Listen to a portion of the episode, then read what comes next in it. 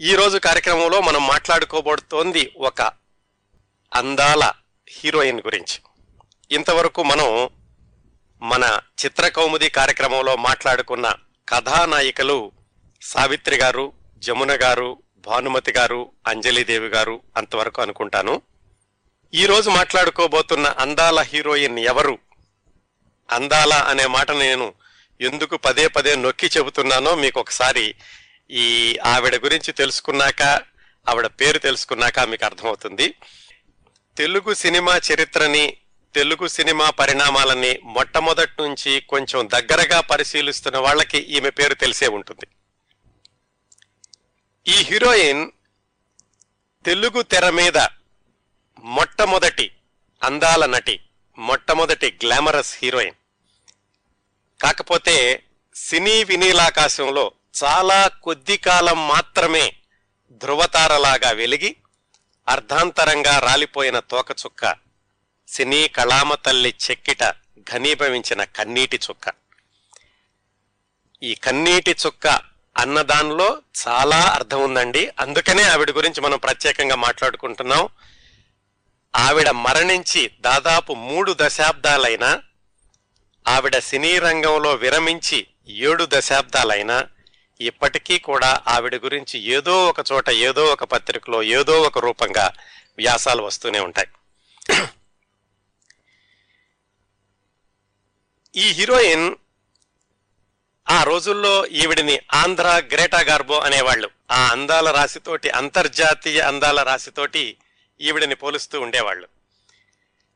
తెలుగులో మొట్టమొదటి glamorous heroine మొట్టమొదటి అంటే ఏమిటండి? మన తెలుగు సినిమా తెలుగు టాకీస్ మా పంతొమ్మిది వందల ముప్పై రెండు వచ్చింది అనుకున్నాం కదా భక్త ప్రహ్లాద. హెచ్ఎం రెడ్డి గారి గురించి చెప్పుకున్న చెప్పుకున్నప్పుడు మాట్లాడుకున్నాం.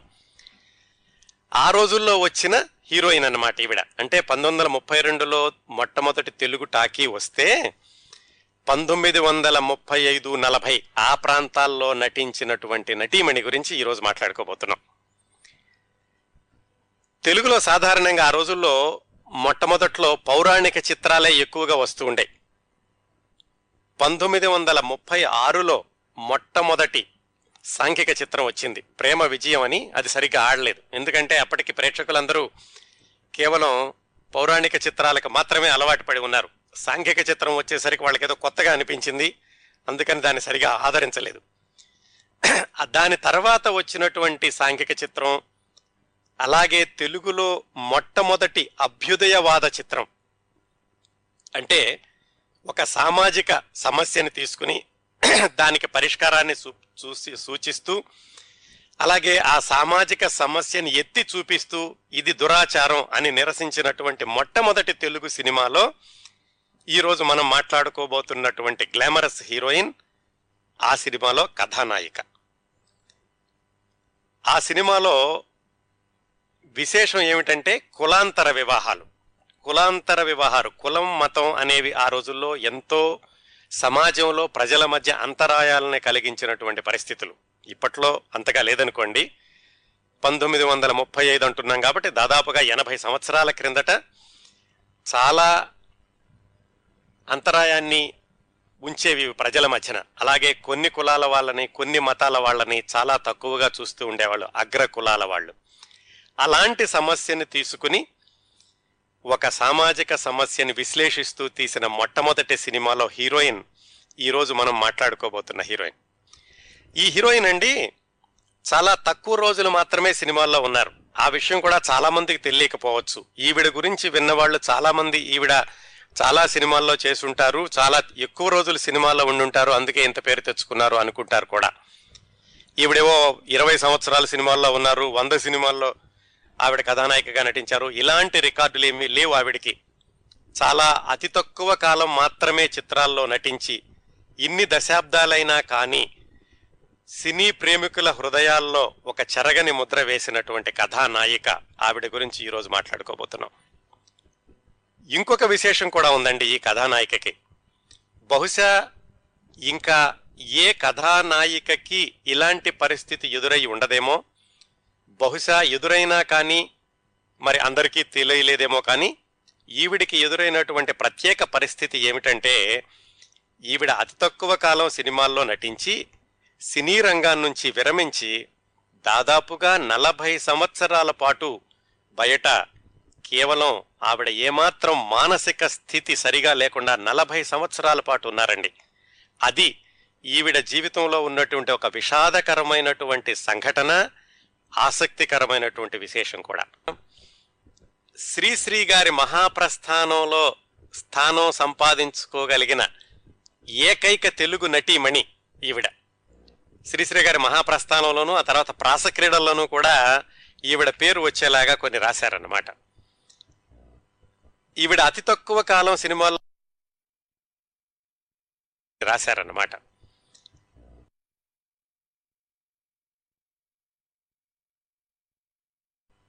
ఈవిడ అతి తక్కువ కాలం సినిమాల్లో ఉన్నారు. నలభై సంవత్సరాలు సినిమాల్లో నుంచి మానేసి మానసిక స్థితి సరిగా లేకుండా అని చెప్పాను కదా. అంటే నలభై సంవత్సరాలు బయట ఉన్నారు అంటే మరి ఎన్ని సంవత్సరాలు సినిమాల్లో ఉండి ఉండాలి? ఆవిడ మరణించి ముప్పై సంవత్సరాలు అయిందండి. అంటే అంతకుముందు నలభై సంవత్సరాలు ఆవిడ సినిమాల్లో నుంచి బయటకు వచ్చేసి ఎవరికీ తెలియకుండా ఒక రకమైనటువంటి అజ్ఞాతవాసంలో ఉన్నారు. అంటే నలభై ముప్పై డెబ్బై సంవత్సరాలైంది. ఆవిడ బ్రతుకుంటే ఇప్పటికే ఆవిడ వయసు తొంభై ఐదు తొంభై ఆరు సంవత్సరాలు ఉండేవి అంటే ఆవిడ కేవలం ఇరవై నాలుగు సంవత్సరాల వయసులోనే చిత్రరంగం నుంచి విరమించారు. ఇరవై నాలుగు సంవత్సరాల్లో చిత్రరంగం నుంచి విరమించడం అంటే మరి అంతకుముందు ఎన్ని సంవత్సరాలు ఉండి ఉండాలి సినిమాల్లో? కేవలం ఏడు సంవత్సరాలు మాత్రమే సినిమాల్లో ఉన్నారు.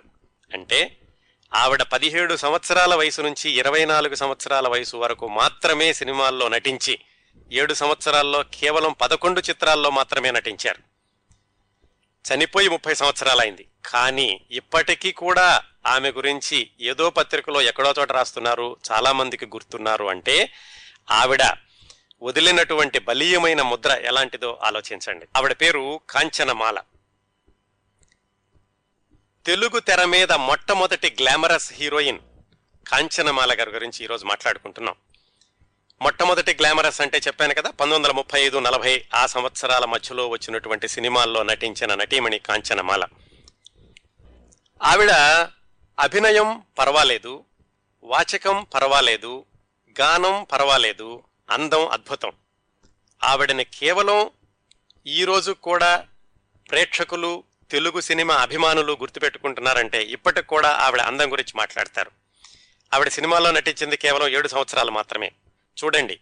ఆ తర్వాత కొన్ని వేలాది సినిమాలు వచ్చినాయి. ఆ సినిమాల్లో కొన్ని సంవత్సరాల పాటు వందల సినిమాల్లో నటించిన నటీమణులు ఉన్నారు. కానీ అందం గురించి మాట్లాడితే ఇప్పటికి కూడా కాంచనమాల గారి గురినే ఉదాహరణగా చెబుతూ ఉంటారు. కాకపోతే దురదృష్టవశాత్తు ఆవిడ జీవితంలో రెండు పార్శ్వాలు. ఒకటి స్వప్న సుందరి ఆరాధ్య దేవత సౌందర్యాగ్ని కీల అందానికి మరో పేరు. అలా ప్రశంసలు పొందిన పార్శ్వం ఒకటి. మతి చెలించిన మహిళ మౌనయోగిని అందరికీ దూరమైన శాపగ్రస్త.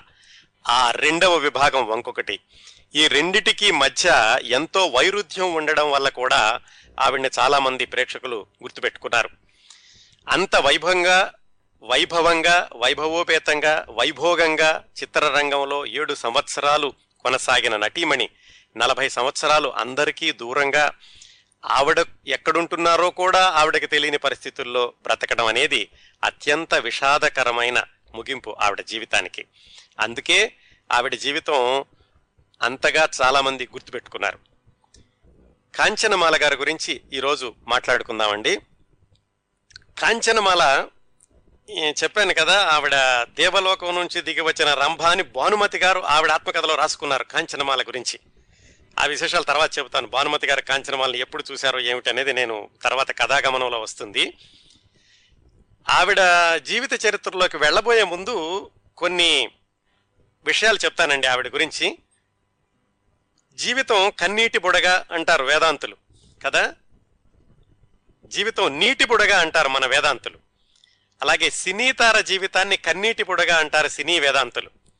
మామూలు జీవితం నీటి బుడగ అయితే సినీతార జీవితం కొంతమంది సినీతారల జీవితం కన్నీటి బుడగ. వాటికి ఉదాహరణ కాంచనమాల గారి జీవితం. అలాగే పాత సినిమాల్లో తరచుగా హీరోయిన్ తండ్రి అంటూ ఉండేవాడు ఒక సంభాషణ మీకు గుర్తుంటే గనక. పాత సినిమాలు ఏముందండి కొత్త సినిమాల్లో కూడా ఉండొచ్చు. ఆడదాని జీవితం అరిటాకు లాంటిదమ్మా అరిటాకు వెళ్ళి ముళ్ళు మీద పడినా ముళ్ళొచ్చి అరిటాకు మీద పడినా అరిటాకుకే నష్టం అని. అలాగా ఈ సినీ తారల విషయంలోనండి కొన్ని కొన్ని జీవితాలు వెనక్కి తిరిగి చూసుకుంటే ఈ సామెత నూటికి నూరు శాతం నిజం అనిపిస్తుంది కొన్ని కొన్ని సంఘటనలు సందర్భాలు గమనిస్తే. సినీ తార దర్శక నిర్మాతలతో ఎవరితోనైనా కానీ తగాదా పెట్టుకున్నా లేదా దర్శక నిర్మాతలు సినీ తారతో తగాదా పెట్టుకున్నా అది సినీ తారకే హాని చేస్తుంది అనేటటువంటి ఉదాహరణలు మన గత కొన్ని దశాబ్దాల్లో అక్కడక్కడ ఉన్నాయి. కొన్ని బయటకు వస్తాయి కొన్ని బయటకు రావు. దాదాపుగా నలభై సంవత్సరాల క్రిందట ఒక నటీమణి ఒక నటుడితోటి ఆవిడకి నిద్రనిచ్చింది నాకేమి సంబంధం లేదని. అంతే. అది ఆవిడ చివరి సినిమా అయింది. దాదాపుగా ఆ తర్వాత ఆవిడ సినిమాల్లో కనిపించలేదు. ఏడెనిమిది సంవత్సరాల క్రిందట ఒక నటీమణి కూడా ఫలానా దర్శకుడు నాతో అసభ్యంగా ప్రవర్తించాడని చెప్పింది. అంతే. ఆవిడ మళ్ళీ కనిపించలేదు. అలాగే ఒక నటుడు కూడా నలభై సంవత్సరం ముప్పై ఐదు నలభై సంవత్సరాల క్రిందట ధైర్యంగా ఏదో విరాళాల విషయంలో వచ్చి ఫలానా హీరోలు ఏం చేశారు? వాళ్ళు సొంత డబ్బులు ఇవ్వటం లేదు బయట వాళ్ళ ఇస్తున్నారు నేను నా డబ్బులు ఇస్తాను అని ఆయన ధైర్యంగా ప్రకటన చేశాడు. అంతే తర్వాత మళ్ళీ ఆయన సినీ జీవితం అంతగా కొనసాగలేదు. ఎందుకు చెప్తున్నానంటే సినిమాల్లో ఎలా ఉంటుందంటే ఎవరైనా కానీ సక్సెస్ ఇష్టం ఎవరితోటి మనకి ఎక్కువ ఉపయోగం ఉంటుంది అటువైపు నిలుస్తారు కానీ ఏది నీతి ఏది నిజాయితీ ఎవరు మంచి ఎవరు చెడు ఇలాంటివన్నీ కూడా ఎక్కువగా పట్టించుకున్నటువంటి సందర్భాలు వెనక్కి తిరిగి చూస్తే కనపడవు. కొన్ని ఉండుండొచ్చు ఎక్కువ ఎక్కువ శాతం సంగతి చెప్తున్నాను. ఈ ఉపోద్ఘాతం అంతా మళ్ళీ కాంచనమాల గారి గురించి చెప్పుకుంటున్నాం కాబట్టి చెప్పుకోవాల్సి వచ్చింది. కాంచనమాల ఇంకొక విషయం మళ్ళీ వెనక్కి వెళదాం ఇందాక చెప్పిన దానికి. ఇలాగా ఎవరితోనైనా తగాదాలు వస్తే నటుడు కానీ నటి కానీ వాళ్ళే నష్టపోతారు అనడానికి చాలా ఉదాహరణలు ఉంటే వాటిని ఎదిరించి ధైర్యంగా తట్టుకుని నిలబడినటువంటి నటీమణులు చాలా కొద్ది మంది కనపడతారు. వాళ్ళల్లో ఒకళ్ళ గురించి ఇంతకుముందు మనం చెప్పుకున్నాం కూడా దాని పక్క నుంచి కాంచనమాల కాలం కాటు వేసిన ఒక సౌందర్య రాశి. అశేష ప్రజానేకంతో అభినయ హారతులు అభిమాన హారతులు పట్టించుకుని అతి కొద్ది కాలంలోనే తెరమరుగై గతాన్ని పూర్తిగా మర్చిపోయారు ఆవిడ. మరి ఆ నలభై సంవత్సరాల పాటు ఎలా ఉన్నారు? నలభై సంవత్సరాలు సినిమాలకు దూరంగా అంత తక్కువ వయసులో ఉండడం అంటే చాలా కష్టం కదా. మరి ఆ నలభై సంవత్సరాలు ఎవరైనా వెళ్ళి పలకరించినా కానీ ఆవిడకి అసలు సినిమాల్లో నటించాను అన్న విషయం గుర్తులేదు.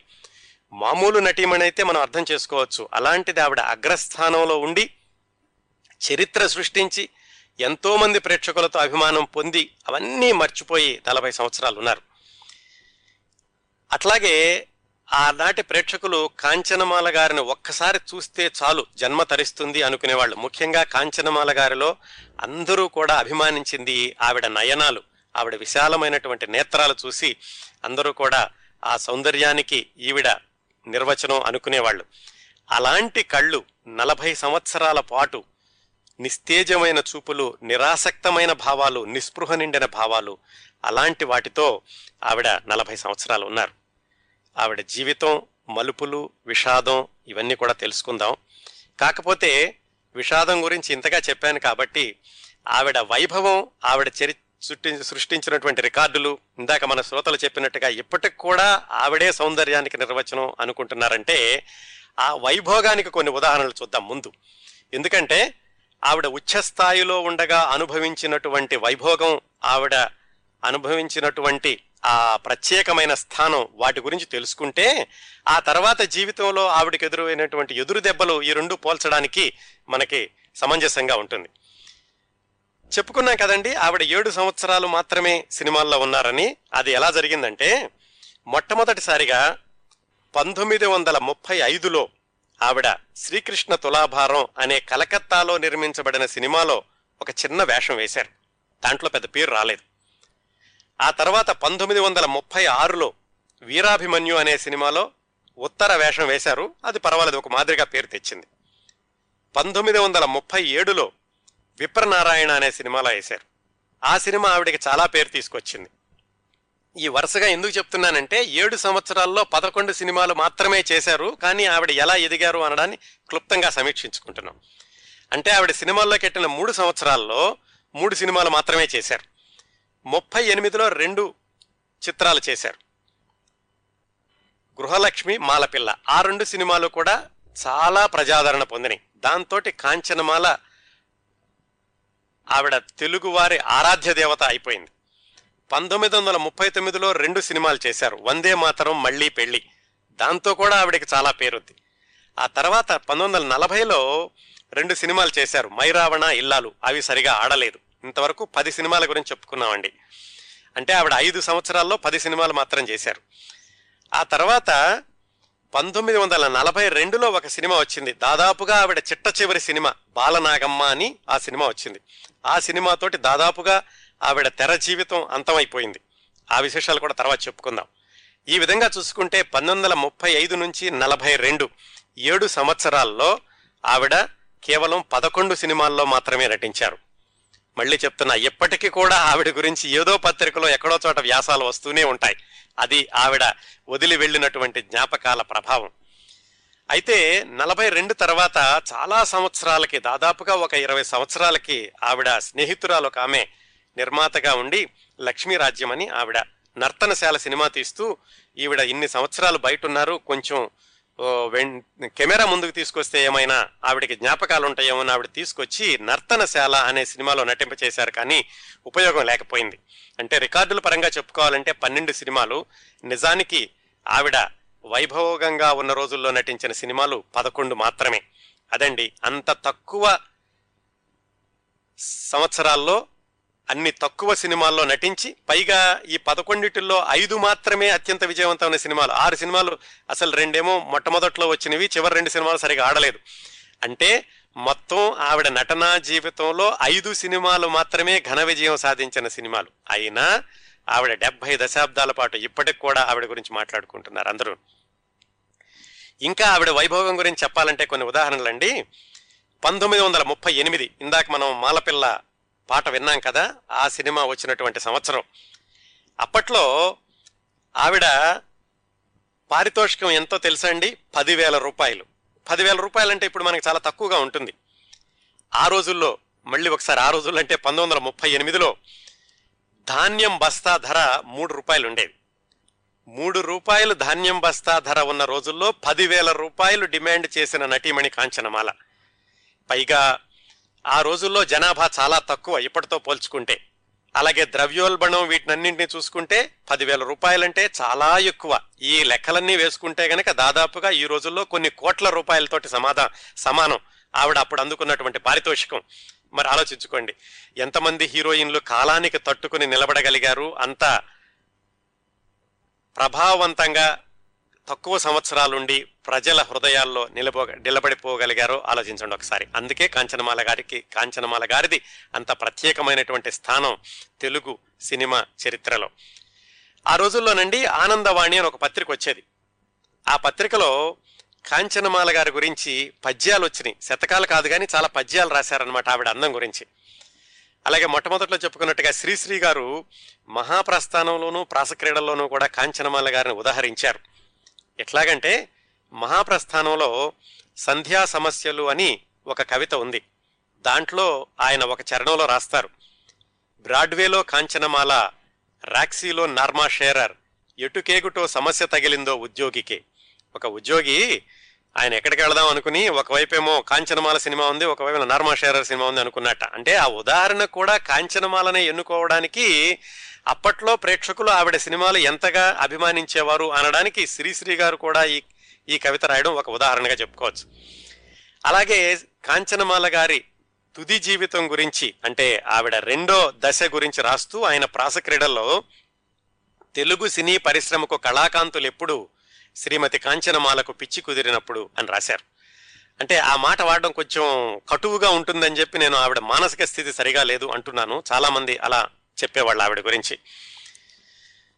అట్లాగేనండి పంతొమ్మిది వందల ముప్పై ఎనిమిది నలభై ప్రాంతాల్లో ఇందాక మాలపిల్ల సినిమాలో పాట విన్నాం కదా? ఇంకొక పెద్ద క్రేజ్ ఏమిటంటే ఆ రోజుల్లో ప్రేక్షకుల్లో అలాగే తెలుగు వాళ్ళందరిలో కూడాను ఈ మాలపిల్లలో ఆవిడ వేసినటువంటి ఒక పాత్రని ప్రతిబింబిస్తూ ఒక క్యాలెండర్ వేశారు. అది ఎలా ఉంటుందంటే స్లీవ్లెస్ జాకెట్ వేసుకుని వాలుజడ ముందుకేసుకుని చేతిలో టీ కప్పు మెడలో సన్నటి గొలుసు ఇలా ఇలా ఉంటుందన్నమాట విశాలమైన నేత్రాలు. ఆ క్యాలెండర్ ఆ బొమ్మతోటి క్యాలెండర్ విడుదల చేస్తే పంతొమ్మిది వందల ముప్పై ఎనిమిదిలో ఆ సంవత్సరం దాటిపోయినా కానీ తేదీల పేజీలు చింపివేసినా కానీ క్యాలెండర్ని మాత్రం సంవత్సరాల తరపడి అలాగే గోడ మీద ఉంచుకునే వాళ్ళట ఆ రోజుల్లో తెలుగు వాళ్ళు. ఇప్పటికి కూడా ఆ స్టిల్ చూస్తే కనుక కాంచనమాల గారు అందానికి నిర్వచనం అనేది ఎంతవరకు నిజం అనేది నూటికి నూరు నూరు శాతం నిజం అనేది తెలుస్తుంది. అట్లాగే ఈ మాలపిల్ల వచ్చిన రోజుల్లో చేతి అద్దం అంటారు హ్యాండ్ మిర్రర్ అంటారు. చేత్తో పట్టుకుని తలదువుకోవడం అలాంటివి చేస్తారు చూడండి. ఆ అద్దాలకు ఏం చేసేవాళ్ళు అంటే వెనకాల ఒక బొమ్మలు అతికిస్తూ ఉండేవాళ్ళు. దేవుడు బొమ్మలు కానీ సినిమా వాళ్ళ బొమ్మలు కానీ అలాగా ఆ చేతి అద్దాలకి వెనకాల కాంచనమాల గారి బొమ్మను పెట్టి దానికి హ్యాండిల్ పెట్టినప్పుడు అందరూ కూడా అద్దంలో మొహం చూసుకోవడం మానేసి వెనక్కి తిప్పి ఆవిడ బొమ్మ ఎదురు పెట్టుకుని చూసుకుంటూ ఉండేవాళ్ళట. అంత అభిమానాన్ని అంత ఆదరణని సంపాదించుకున్నారండి కాంచనమాల గారు. ఇవన్నీ ఆవిడ యొక్క ఉచ్చ స్థితికి కొన్ని ఉదాహరణలు. ఇప్పుడు అసలు ఆవిడ జీవితం చూద్దాం. మొదలుపెట్టి అసలు ఆవిడ చిన్నప్పటి నుంచి ఎలా ఎదిగారు ఎలా దిగజారిపోయారు ఆవిడ రెండవ దశ జీవితం ఎంత దయనీయంగా గడిచింది ఆ విషయాల్లోకి వెళదాం. కాంచనమాల గారు పంతొమ్మిది వందల పదిహేడు మార్చి ఐదవ తేదీన జన్మించారు. ఈ జన్మ తేదీలు జన్మించిన సంవత్సరాలు వీటికి కూడా సరైనటువంటి రికార్డులు ఉండేవి కదా ఆ రోజుల్లో. మీరు ఎక్కడైనా ఇంటర్నెట్లో చదివితే రకరకాల తేదీలు చూడొచ్చు మీరు. పంతొమ్మిది వందల ఇరవై అని కొంతమంది ఇరవై ఐదు అని కొంతమంది అలాగా. కాకపోతే ఆవిడే పంతొమ్మిది వందల ముప్పై ఎనిమిదిలో సినిమాల్లో బాగా నటిస్తున్న రోజుల్లో ఆవిడిచ్చిన ఇంటర్వ్యూల ప్రకారం వెనక్కి తిరిగి లెక్కలన్నీ వేసుకుంటే గనక కొంతమంది పదిహేడు మార్చి ఐదవ తేదీన కాంచనమాల గారు జన్మించారు. ఆవిడ సొంత ఊరు తెనాల దగ్గర ఐతవరప్పాడు అని అక్కడ. కాంచనమాల గారి బాబాయి ఆయన పేరు వీరాస్వామి. ఆయన వయలిన్ విద్వాంసుడు. చిన్నప్పటి నుంచి కాంచనమాల గారు వాళ్ళ బాబాయ్ దగ్గర ఎక్కువ పెరగడం వల్ల ఈవిడికి కూడా సంగీత జ్ఞాపింది. పంతొమ్మిది వందల పదిహేడులో పుట్టారనుకున్నాం కదా దాదాపు పన్నెండు పదమూడు సంవత్సరాల వయసు వచ్చేటప్పటికి ఈవిడ నాటకాల్లో రంగస్థల మీద నటించడం మొదలుపెట్టారు. శాస్త్రీయ సంగీతం ఎక్కువగా నేర్చుకోలేదు ఏదో వాళ్ళ బాబాయ్ గారి దగ్గర. వినికిడి ద్వారా వచ్చినటువంటి సంగీతం. ఆ నాటకాల్లో నాటకాల్లో కూడా ఎక్కువగా నటించలేదు. కొన్ని కొద్ది నాటకాల్లో మాత్రమే విప్రనారాయణ సక్కుబాయి ఇలాంటి నాటకాల్లో నటించారు. ఈ నాటకాల్లో కాంచనమాల గారు నటించడానికి కూడా ఒక కారణం ఏమిటంటే తెనాలి దగ్గరే కంచర్లపాలెం అని ఒక ఊరు ఉంది. ఆ ఊళ్ళో గాలి వెంకయ్య గారు అని ఒక ఆయన ఉండేవాడు. ఆయన బాగానే చదువుకున్నారు మంచి పర్సనాలిటీ. కళాభిమాని. ఆయన ఈ కాంచనమాల గారిని రంగస్థలం మీద నాటకాలు వేయడానికి ప్రోత్సహించి నాటకాలు వేయించారు. ఆ తర్వాత జీవితాంతం కూడా ఆయనే కాంచనమాల గారికి భర్తగా కొనసాగారు. నాటకా నాటకాలు వేశాక మరి సహజంగానే అప్పుడే టాకీలు వచ్చినాయి. పంతొమ్మిది వందల ముప్పైలో నాటకాలు వేశారు అనుకున్నాం కదా ముప్పై రెండులో టాకీలు వచ్చినాయి. టాకీలు వచ్చాక మరి సహజంగానే తర్వాత ఏం చేయాలి అంటే సినిమాల్లోకి వెళ్ళాలి అనుకున్నప్పుడు గాలి వెంకయ్య గారే కాంచనమాల గారిని వెంట పెట్టుకుని ఆవిడికి దాదాపుగా పదిహేడు సంవత్సరాల వయసు ఉంటుంది అప్పట్లో. కలకత్తా తీసుకెళ్ళారు. ఎందుకంటే ఆ రోజుల్లో సినిమాలు కలకత్తాలోను బొంబాయిలోను కొల్హాపూర్లోను నిర్మిస్తూ ఉండేవాళ్ళు. మద్రాసులో తక్కువగా ఉండే టాకీ సినిమాలు వచ్చిన కొత్తలో. కలకత్తా వెళ్ళి అక్కడ శ్రీకృష్ణ తులాభారం అనేటటువంటి సినిమాలో చిన్న వేషం వేశారు. ఈ శ్రీకృష్ణ తులాభారం సినిమా సి పుల్లయ్య గారు చిత్తజల్లు పుల్లయ్య గారు. తర్వాత రోజుల్లో మన లవకుశ లాంటి సినిమాలు తీశారు చూడండి. ఆయన దర్శకత్వం చేసినటువంటి సినిమా శ్రీకృష్ణ తులాభారం. దాంట్లో ఇంకా సత్యభామగా ఋష్యేంద్రమణిని తర్వాత ఈ ఋష్యేంద్రమణి గారి మనవరాలు కూడా కొత్త సినిమాల్లో వేశారు. ఋష్యేంద్రమణి గుంటూరు సభారంజని ప్రేమలత కాంతమ్మ ఇలాంటి వాళ్ళందరూ నటించినటువంటి శ్రీకృష్ణ తులాభారంలో శ్రీకృష్ణుడి అష్టభార్యల్లో ఒకరైనటువంటి మిత్రవింద వేషానికి కాంచనమాలని ఎన్నుకున్నారు. అయితే అది చాలా చిన్న పాత్ర. పెద్దగా పేరు కూడా రాలేదు. దాంట్లో కృష్ణుడిగా వేసిన ఆయన పేరు జైసింగ్. ఆయన ఉత్తరాది ఆయనే కాంచనమాలకి చాలా చిన్న వేషం దొరికింది ఆ సినిమాలో.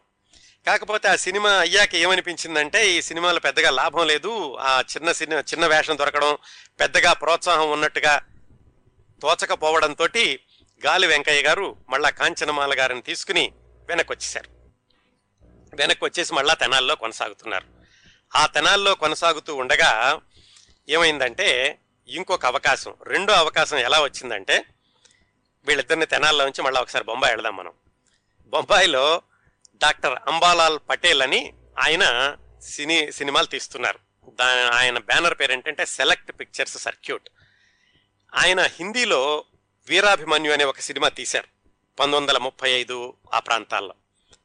ఆ హిందీ సినిమాని తెలుగులో కూడా తీస్తే బాగుంటుంది. పౌరాణికమైనప్పుడు ఏ భాష అయినా ఒకటే కదా అని ఆయన తెలుగులో వేషాలు వేసేవాళ్ళు ఎవరు దొరుకుతారు అని వెతకడం మొదలుపెట్టారు. ఆ వెతికేటప్పుడు ఆయనంతటా ఆయనే వెతకడం కష్టం అనిపించి ఆయన ఏం చేశారంటే బాపట్లలో ఒక ఇద్దరు కుర్రాళ్ళు ఎలాగో ఆయనకు పరిచయంలోకి వచ్చి వాళ్ళని ఆయన ఏజెంట్లాగా పెట్టుకున్నారు. అంటే ఏమిటి? వాళ్ళు తెలుగుదేశం నుంచి నటీనటుల్ని తీసుకుని బొంబాయి వెళ్ళి ఆ అంబాలాల్ పటేల్కి చూపిస్తే ఆయన ఎంపిక చేసి ఆ సినిమాకి తీసుకుంటారు. ఇలా చేసినందుకు కానీ వాళ్ళకి ఏదో కొంత పారితోషికం ఇస్తారు. ఆ వ్యవహారంలో ఇద్దరు కుర్రాళ్ళని ఆయన పెట్టుకున్నారు పటేల్ గారు. ఆ ఇద్దరు కుర్రాళ్ళలో ఒక కుర్రాడి పేరు జోగారావు. ఆ జోగారావు గారు గాలి వెంకయ్య గారికి దూరపు బంధువు. ఆయన గాలి వెంకయ్య గారి దగ్గరికి వెళ్ళి ఇలాగ మీరు కాంచనమాలని కలకత్తా తీసుకెళ్ళి మరి ఆ శ్రీకృష్ణ తులాభారంలో చిన్న వేషం వేయించారు కదా ఇది బొంబాయి సినిమా దీనిలో చాలా పేరు వస్తుంది అని చెప్పి ఆయన్ని కాంచనమాలని ఈ వీరాభిమన్యు సినిమా ఇంటర్వ్యూకి పంపించండి అని అడిగారు. అయితే గాలి వెంకయ్య గారు ఒప్పుకోలేదు ఎందుకంటే సినిమాలకు వెళ్ళొచ్చామండి మాకు నచ్చలేదు ఎందుకు వచ్చింది మేము ఇక్కడ నాటకాలు వేసుకుంటామంటే కాదుకూడదని చెప్పి ఈయన ఎలాగో ఒప్పించి కాంచనమాల గారిని బొంబాయి తీసుకెళ్ళారు. బొంబాయి తీసుకెళ్ళినప్పుడు మొట్టమొదటగా మరి సినిమాలు అనగానే ముందుగా ఫోటో షూటు అలాగే మోడల్ షూటింగ్ ఇవన్నీ చేయాలి కదా అవి చేయడం మొదలుపెట్టారు. దేనికి వీరాభిమన్యు సినిమాలో ఉత్తర అనేటటువంటి క్యారెక్టర్ కోసమని ఈ ఇంటర్వ్యూలన్నీ చేయడం మొదలుపెట్టారు. ఆ ఇంటర్వ్యూలు చేసినప్పుడు ఈవిడికి ఫోటో షూట్ చేసినప్పుడు మోడల్ షూటింగ్ చేసినప్పుడు కూడా అక్కడికి వచ్చినటువంటి పెద్దవాళ్ళలో ఒక ఇద్దరు ఉన్నారండి వాళ్ళిద్దరి గురించి చెప్పుకోవాలి. ఎందుకంటే వాళ్ళిద్దరూ కాంచనమాల గారి యొక్క అందం చూసి నువ్వు ఇక్కడే ఉండిపో అమ్మాయి మీకు హిందీ నేర్పుతాము హిందీ నేర్పి హిందీ సినిమాల్లో వేషాలు ఇస్తాము అన్నారు. కానీ గాలి వెంకయ్య గారికి చెప్పాను కదా ఆయనకి కలకత్తా తోటే పెద్దగా ఆసక్తి లేదు అని అందుకని ఆ వాళ్ళు పెట్టినటువంటి ఆ ప్రపోజల్కి ఒప్పుకోలేదు. బహుశా ఒప్పుకుని ఉంటే ఆవిడ మరి హిందీ సినిమాల్లో కొనసాగి ఉంటే ఆ చరిత్ర వేరే విధంగా ఉండుండేది. అలాగా కాంచనమాల గారిని హిందీ సినిమాల్లో నటించండి అని అడిగిన వాళ్ళు ఎవరంటే ఆ రోజుల్లో నటీమణి అలాగే పాటలు పాడేవాళ్ళు సినిమాలు తీశారు సినిమాలకి దర్శకత్వం చేశారు కేవలం పురుషులు మాత్రమే దర్శకత్వం చేస్తున్నటువంటి రోజుల్లో ఒక మహిళ ధైర్యంగా సినిమాలు తీసి దర్శకత్వం చేసిన అమ్మాయి. ఆవిడ పేరు జద్దన్ బాయ్. జద్దన్ బాయ్ అంటే ఎవరో కాదు. మన మన మున్నాభాయ్ ఉన్నారు చూడండి. ఆయన పేరేంటి? సంజయ్ దత్. మొన్న జైల్లోకి వెళ్ళారు కదా. వాళ్ళ అమ్మమ్మ గారు. అంటే నర్గీస్ వాళ్ళ అమ్మగారు. జద్దన్ బాయ్ అని. ఇది పంతొమ్మిది వందల ముప్పై సంగతి.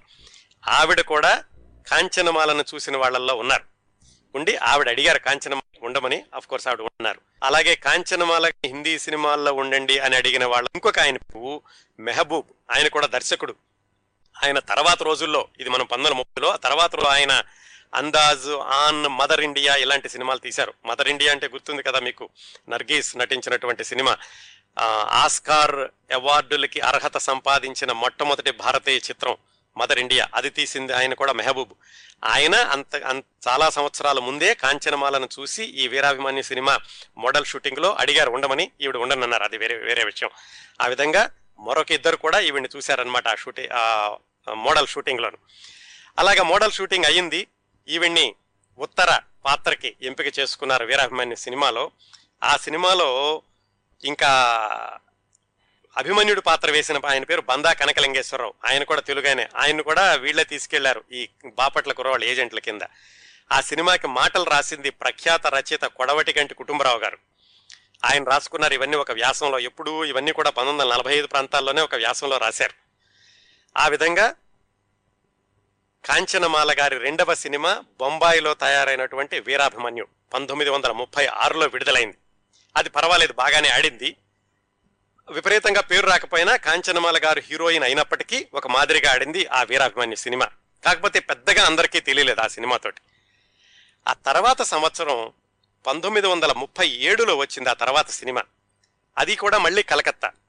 చూడండి మొట్టమొదటి సినిమా కలకత్తాలో చిన్న వేషం వేశారు బొంబాయిలో హీరోయిన్గా వేశారు మళ్ళా వెనక్కి వెళ్ళి కలకత్తాలో విప్రనారాయణ అనే సినిమాలో వేషం వేశారు. అది తీసింది మాత్రం కలకత్తా ఆయనే అహీన్ చౌదరి అని కలకత్తా ఆయన. దానిలో నటించిన వాళ్ళు కస్తూరి నరసింహారావు వంగర వెంకట సుబ్బయ్య అందరూ తెలుగు వాళ్ళే దానిలో హీరోయిన్ వేషం వేశారు కాంచనమాల గారు. ఆ సినిమాతోటి కాంచనమాల అందం గురించి అభినయం గురించి తెలుగు ప్రేక్షకులందరికీ తెలిసింది. ఆ సినిమా విపరీతమైనటువంటి పేరు తీసుకొచ్చి పెట్టింది కాంచనమాల గారికి. అక్కడ మొదలైందండి ఆవిడ విజయ పదం